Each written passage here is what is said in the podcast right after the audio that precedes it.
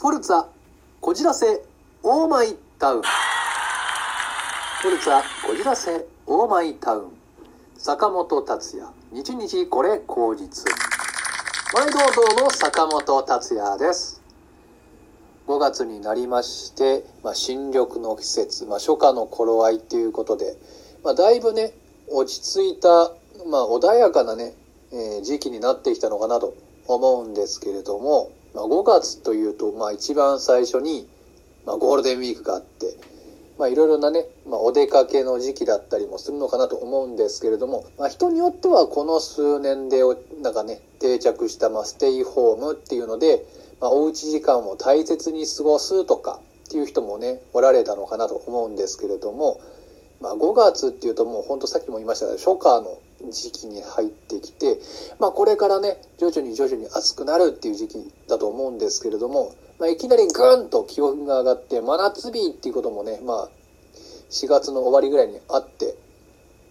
えーっていうこともあってですね、最近は、まあ、テレビとかね、ラジオとかで、暑熱順化っていうね、言葉を聞いたことがある方もいるのかなと思うんですけれども、まあ、これはですね、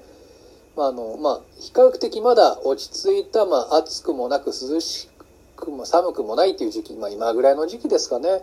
に、まあ、少しずつ暑さに体を慣れさせていきましょうっていう、まあ、準備段階でできることっていうことで、だか急にね、あの、夏本番で体が暑さに慣れてない状態だと、まあ、すぐにね、バテてしまうとか、まあ、体調崩しやすくなってしまうっていうことで、まあ、暑さに少しずつ体を慣れさせていきましょうっていうことで、まあ、そういうところ、服装をちょっと気にして、まあ、暑かったら、すぐにね、こう、たなんていうんでしょうね、服装を変えられるような、え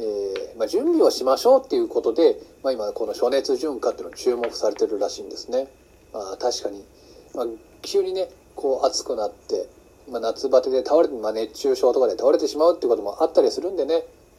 まあ、そういうことに気をつけて少しずつ、まあ、これから来たる夏本番に向けてやっていきましょうっていうことなんですけれども、まあ、僕もですね、なる、まあ、ちょっと荷物になりますけど、まあ、ちょっとね、寒そうだなっていう日があったら、まあ、ちょっと上着を1枚ね、多めに持っていったりとかしてるので、まあ、そういったところでね、体温調整をしっかりとやっていきましょうっていうことかなと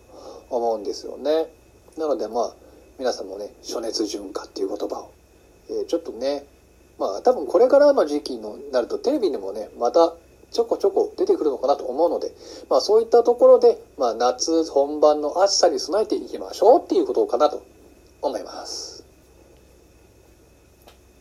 なぞなぞなんぞはい、えーこのコーナーは前回から始まった頭の体操、脳のリフレッシュということで、坂本達也が出すなぞなぞに、挑戦してもらおうかなというコーナーです。前回はですね、まあ、ご挨拶ということで、出した、イタチが横になって食べる食べ物は何でしょうか？答えは、板チョコでしたというね、ところから始まったんですけれども、今回の、答えもですね、板チョコと同じような発想の、答えになるのかなと思います。では早速やっていきたいなと思います。問題。出来たてなのに驚くほど古い食べ物ってなんだ？出来たてなのに驚くほど古い食べ物は何でしょう？はい、えーこの問題も聞いたことがある、知ってるっていう方もね、えーいるかなと思うんですけれども、いかがでしょう？出来たて。もうね、これください。どうぞ。古いなぁっていう驚くほど古いっていうことですね。今ちょっと危うく答えを言いそうになってしまいましたけども。えー皆さん、今のね、えーまあ、やりとりといいますか、流れで、なんとなくピンときた方もいるのかなと思うんですけれども、まあ、最大のヒントといいますかね。まあ、なんて言うんでしょうね。驚くんです。びっくりするってことですね。びっくりするときなんて言いますかまあ、特に漫画とかアニメとかの表現でこういう使い方をするのかなと思うんですけれども、えーさっきの、えー流れで言うと、これください。どうぞ。びっくり。古いってことです。まあ、あの、本当にこれ、これ以上言うと本当にあの答えを言いそうになってしまうんで、えー、まあ、ここまでにしておきますけれども、わかりましたか？えでは、えー、答え合わせのお時間にしていきたいなと思います。では、えー答えですね。出来たてなのに驚くほど古い食べ物。それは、ワッフルです。えでは、さっきのね、やりとりというか流れを、えやっていきたいなと思います。これください。はい、どうぞ。うわ、古っうわ、古いわ、古いっていうことですね。はい。えー、さっきも言いましたけれども、答えのニュアンスは、板チョコレベルでしたね。板ち、横、板チョコは、古い、は、古いっていうことで、えー、坂本達也の、えー、なぞなぞの傾向はね、ちょっとこういう系統に偏ってしまっているのかもしれませんが、今回の問題、いかがでしたでしょうか次回のなぞなぞなんぞにも、えー注目してもらえたらいいなと思います。ガチャトークというわけで、えーここからはお題ガチャから出されるトークテーマに沿ってトークしていきたいなと思います。えーそれでは今回のお題はこちら。ガチャ金髪にしてみたいなと思ったことありますか？ということですね。えー坂本達也、金髪にしてみたいなと思ったことはあります。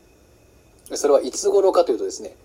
幼稚園の年長さんから小学校の低学年、中学年ですかね、ぐらいまでですね。それはなぜかというとですね、えー僕がそれぐらいの時期にですね、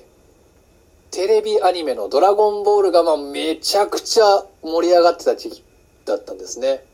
まあ、皆さんドラゴンボールね、えーご存知の方も、えーいると思うんですけれども、まあ、主人公の孫悟空がサイヤ人って、まあ、宇宙人っていうんですかね、まあ、あの人の方と同じ姿をしてるんですけども戦闘民族のサイヤ人っていう、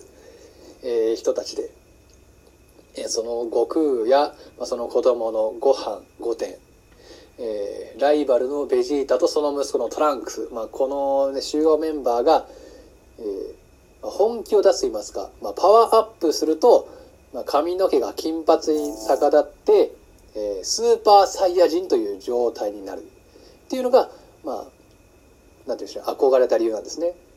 えーまあ、とにかく、まあ、ドラゴンボールごっこみたいなことの延長だったと思うんです。